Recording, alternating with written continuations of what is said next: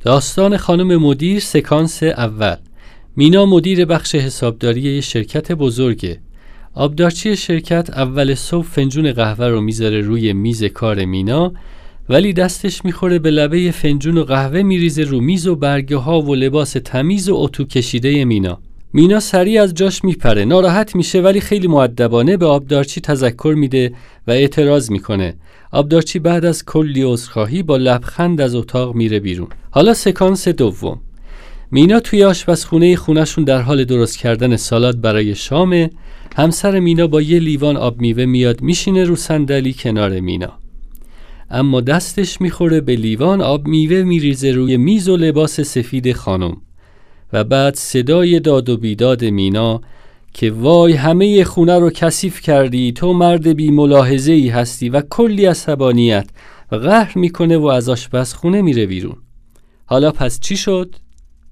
یک اتفاق ساده یکسان در مورد یک آدم تو یک شرایط یکسان ولی دو تا واکنش کاملا متفاوت خب پس ببینید عکس ما به اتفاقات و هیجانهای مختلف یک فرایند انتخابی و قابل کنترله عکس ما به هیجانات مختلف به هوش هیجانی ما برمیگرده.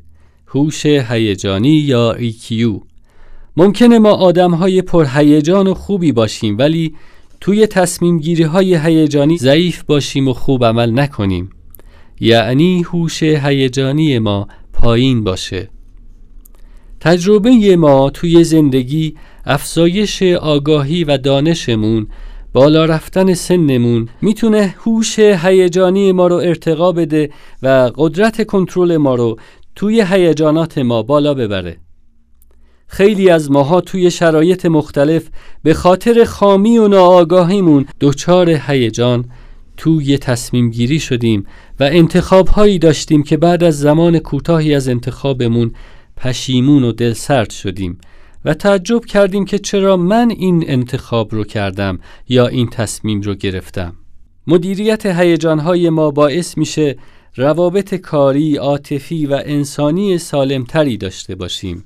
از طرف دیگه وقتی هیجانات شریک کاری یا عاطفیمون رو بشناسیم رفتار شریکمون رو بهتر درک می کنیم و همدلی و صمیمیت تو رابطه ما بالا میره و اون موقع است که روابط آگاهانه تری رو خواهیم داشت.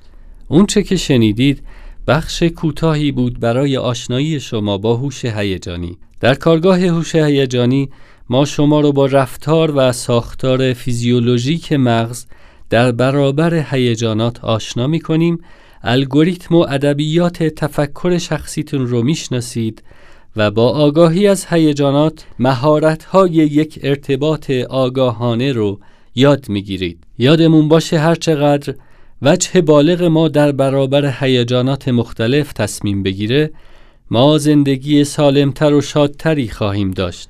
و برای بالغ شدن هیچ خوراکی جز آگاهی و تجربه اندوزی وجود نداره. یادمون باشه نمیشه جلوی طوفان‌های زندگی رو گرفت ولی میشه با آگاهی و آمادگی قایق زندگی رو به سلامت به مقصد رسوند.